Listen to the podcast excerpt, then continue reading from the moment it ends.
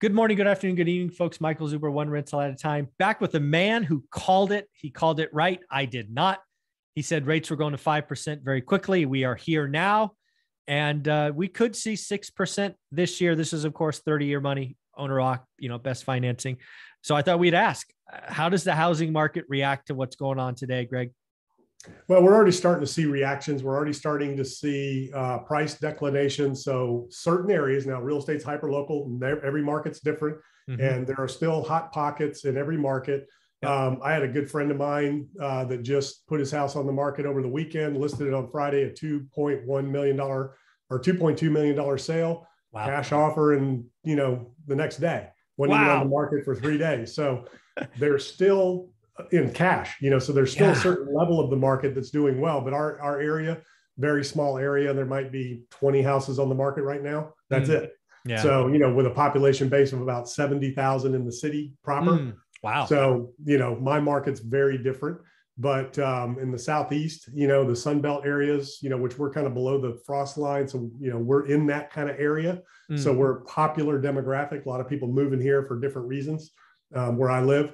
So, um, you know, but to, but to answer your question, what we're seeing and hearing across the country is two things. One, uh, we're seeing price, you know, uh, reductions on inventory. We're seeing properties sit a lot longer. Even in my mm-hmm. area, there's mm-hmm. properties that are overpriced that are sitting.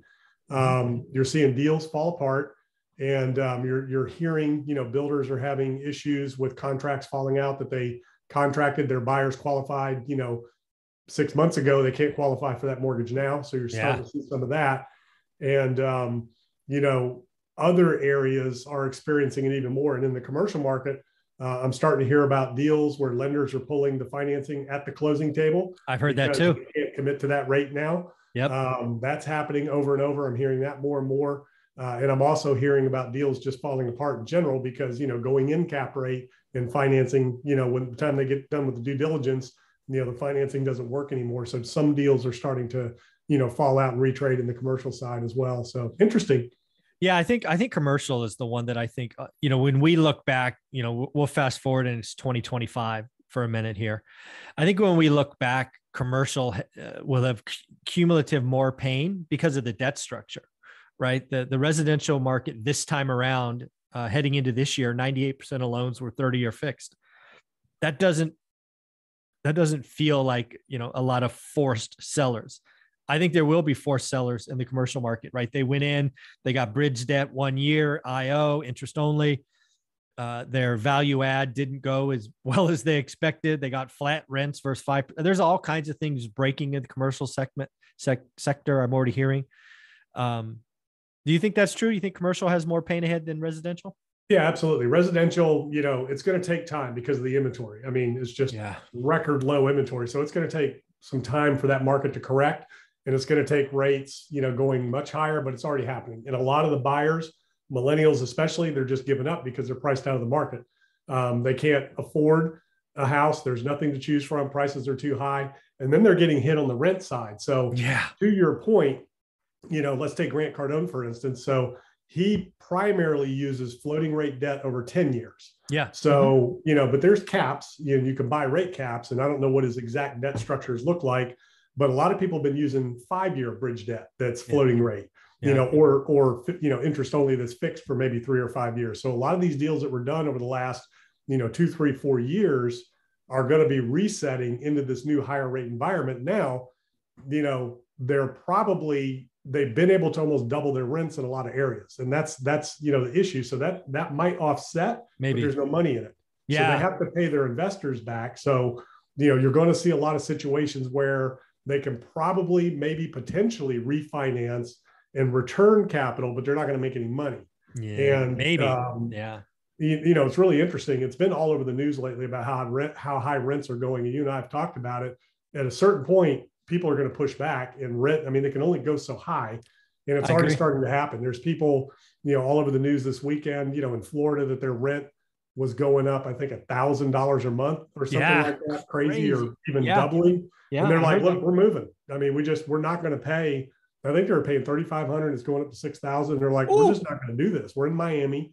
You know, there's plenty of other op- options out there. We're just moving. So landlords are going to be pricing themselves out of the market But some of these hot areas, you know, South, South Florida, Arizona, you know, Texas, I mean, a lot of those hot markets are, you know, the ones that have jacked rents, you know, 20, 30, 40% on people. And, mm-hmm. you know, New York's another one where rents have really gone up. A lot of people think New York, all these vacancies. Yeah. So office, yes. And what people have learned and what we are learning is that, you know, return to cities doesn't always mean return to return to the office or return to work people want to be in the city for the lifestyle agreed not necessarily because they have to office there so uh, you know residential is under a lot of pressure in new york and rates are going up so yeah. um, very interesting times right now.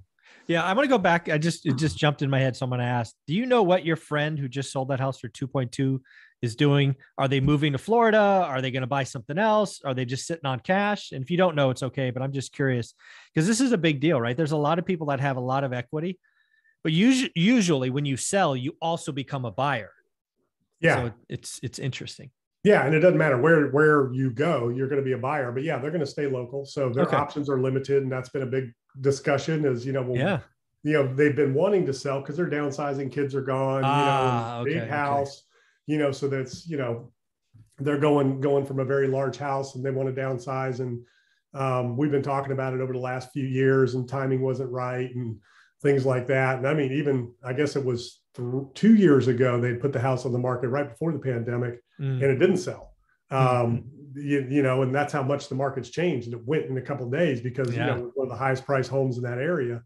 But yeah, they want to stay local. But I've had several friends, my mom included, not, you know, mm-hmm. sold her house over the last, you know, year or two and she's renting.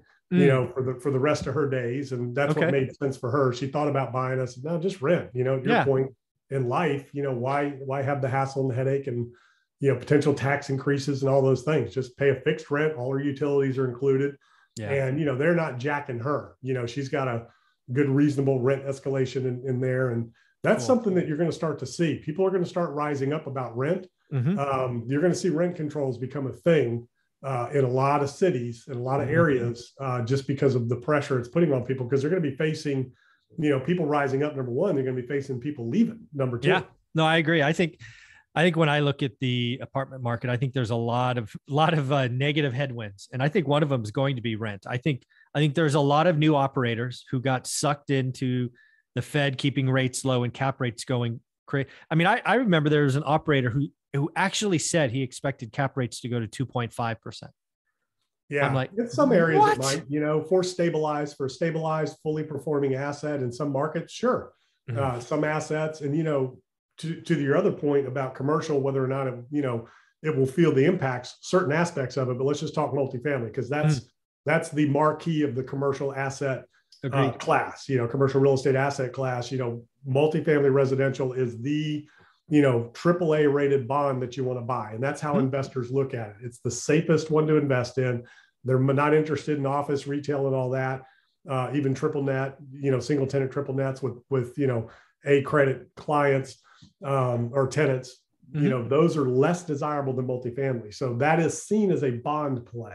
Okay. So there is going to be a lot of capital coming into the markets because they're exiting financial markets right now mm. with what's going mm. on okay. looking for alternatives. So they're coming in and paying cash for a lot of these assets. Yeah. But you know, you're talking about family offices, you're talking about investment funds, you know, things like that. You know, the traditional like a you know life insurance company mm. or a uh, sovereign wealth fund. Sovereign wealth funds can be a little bit more nimble, but like a life company, a pension fund, you know, they can't yeah. be direct um, buyers necessarily, but there is a market, you know, being created for that. Yeah. I don't know. I just I just see this commercial market um, there was something called the Tina trade, right? There is no alternative. Excuse me. And um, I think that's changing, right? The five year note last week was above 3%. It's no longer under one. Uh, I think as the Fed does what it does, that the Tina trade kind of falls apart. That's what we're seeing in the stock market, right? With people rotation into uh, consumer staples versus discretionary versus tech. I yeah, I mean, if you can get three percent on a five year, why would you get you know? Not many people want two and a half on a riskier asset, I would think.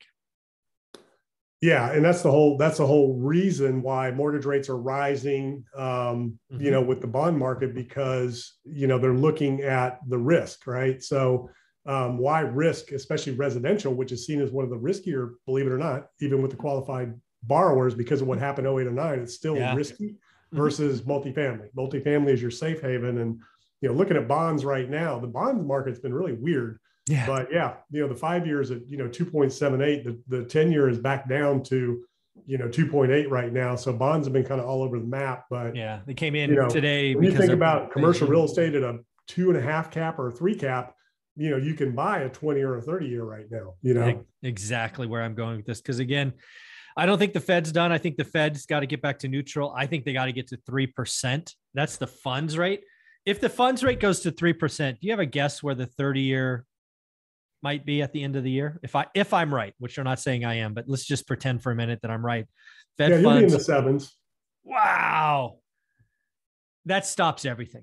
That yeah, just- and it's not based on the Fed funds rate. Obviously, it's you know it's yeah, they base so- it off the ten year Treasury because that's where you know risk is is assessed. Mhm. But if the Fed funds rate goes up that high, then the bond market's going to kind of go up with it, yeah. and you know stocks are going to be thirty percent below where they're at now. Yeah, because when I think about the funds rate at three, I think the 10 years at five, maybe four, seven, five, five, something like that. And then the th- you got to have a risk, you have to have a spread. Yeah, you could be in the sevens. Yeah, and I guess we'll talk on the next episode about the Fed and what they're doing because Yeah, we will. question is, can they get there? Yeah, we will. We will uh, get to that right now. But before I do, Greg, how can people find you? Yeah, gregdickerson.com. All my social media profile links are there. Go check it out. Thank you, buddy.